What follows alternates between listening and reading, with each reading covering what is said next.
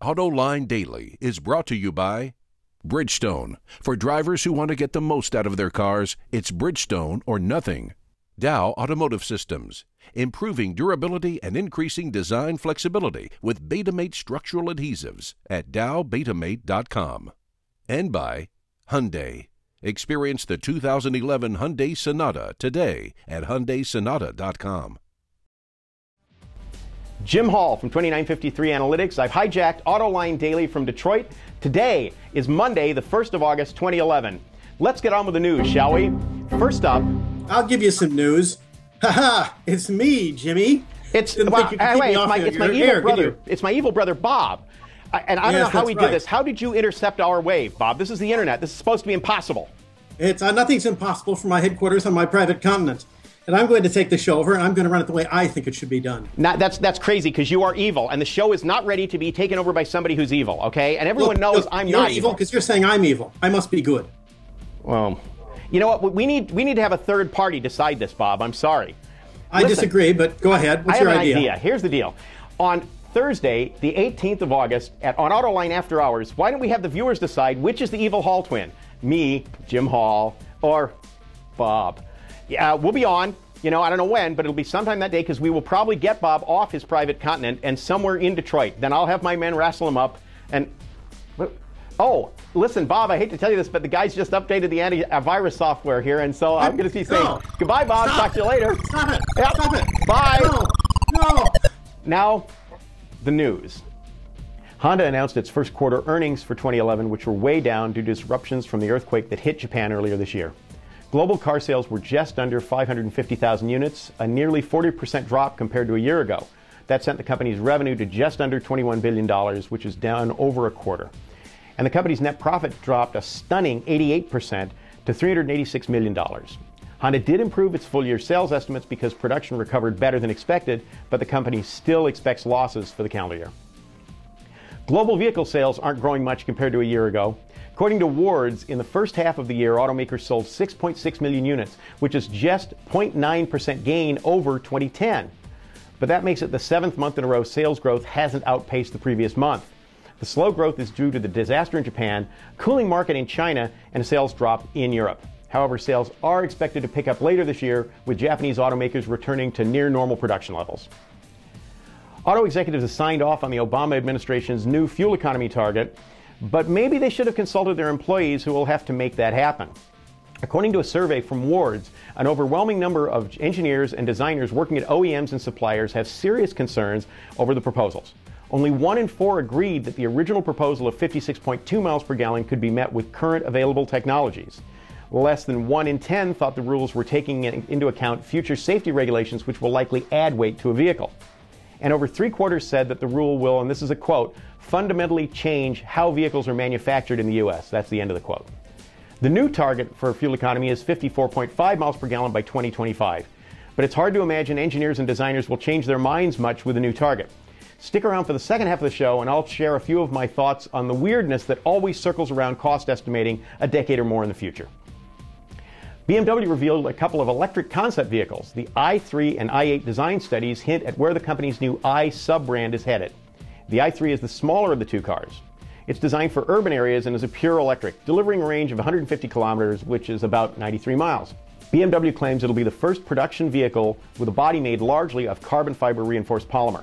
This cuts the car's curb weight by anywhere from 250 to 350 kilograms. 0 to 100 kilometers per hour, about 62, should take less than 8 seconds. But best of all, this baby is rear wheel drive. And as for the i8, it features a plug in hybrid drivetrain with a 35 kilometer pure electric range. 0 to 100 kilometers again should take less than 5 seconds. The i3 is scheduled to drop in 2013, the i8 a year later. You don't need to clip coupons to save a bundle at your local Ford dealer. The company is cutting the price of its sync system by 100 bucks. This is pretty neato. The popular infotainment system stickers at now $295 and is available as a standalone option on base 2012 vehicles. Before you had to order it as part of a package. Hooray for savings and beer. How am I supposed to keep my thighs from sticking to the tritone vinyl seats in my 59 Pontiac Bonneville? This is ridiculous. A 34 year old man has been sentenced to 18 months in prison and socked with nearly a million dollars in fines for smuggling refrigerant into the United States. According to the U.S. Environmental Protection Agency, he pleaded guilty to importing nearly 280,000 kilograms of hydrochlorofluorocarbon 22, my favorite variety. Uh, many of you may know this as the useful liquid gas as R22 refrigerant. Here's my take on this sad state of affairs. The EPA makes absolutely no sense if it bans certain refrigerants because they're said to accelerate global warming. How else are we going to stay cool in this ungodly hot summer weather we're having? We need that refrigerant. Coming up next, I'll give you the real meaning of CAFE. Stick around.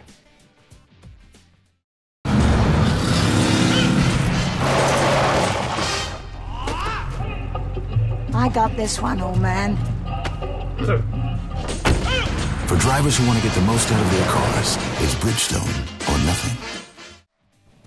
If I told you 15 years ago that Chevy's entry level sedan would come with 10 standard airbags, you'd say I was out of my mind.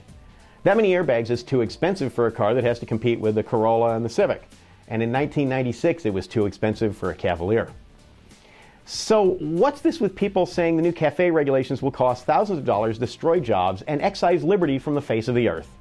I'm tired of people estimating what the cost of the 2025 CAFE will be by pulling numbers out of their, you know. The estimates quoted range from about $2,000 of incremental cost to over 9 grand. The problem is the absolute cost will be determined by technology, some of which hasn't been invented yet.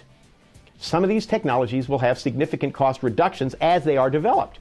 And this has happened before. Honda developed something called CVCC, and they did this to reduce emissions and basically do it without a lot of expensive costs. It was a new cylinder head, and it worked really well. General Motors and the rest of the industry was pursuing catalytic converters to treat the exhaust after combustion. Now, in 1972 and 73, when these technologies were being developed, catalytic converters were absurdly expensive because they used platinum. And platinum was primarily a uh, jewelry material. It was not mined in, in, large numbers, and it was very expensive. So if you looked at the analysis then, you'd say, yeah, that's too expensive. We can't put platinum in the exhaust pipe of a car. Let's do CVCC cylinder heads. Well, it turned out that CVCC was a stopgap. They had to put converters on them anyway, and as you increased the number of catalytic converters, believe it or not, more platinum was mined and it adjusted the cost. The same thing is true when we talk about the technology that's going to be required to meet emission standards in 2025. A lot of this stuff hasn't been developed yet and probably won't be until, oh, 2020 or 2021. Let's say the incremental cost to get to the 2025 level is $5,500, which is an average of the numbers, but we've pulled that one out of our you know what as well. And that's over 15 years because we're not going to have the solution now using 2025 technology. So it works out to less than $370 a year.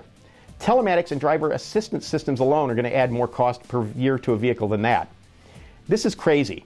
You know, we're talking about an industry that doesn't really know how much gas is going to cost and where we're going to get our petroleum or a petroleum substitute. So don't give me absolute numbers of cost. Some of the cost will go up, the cars will cost more than they do now, but $9,000, this is absurd. And that's all. Once again, I'm Jim Hall from where else but 2953 Analytics. Thanks for watching. I'll catch you next time, whatever that is.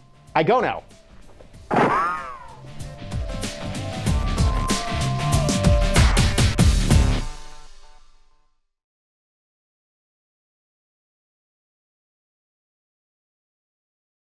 For complete coverage and in depth analysis of the management briefing seminars in Traverse City this week, pick up your copy of the Ward's MBS Daily, available each morning free throughout the Grand Traverse Resort.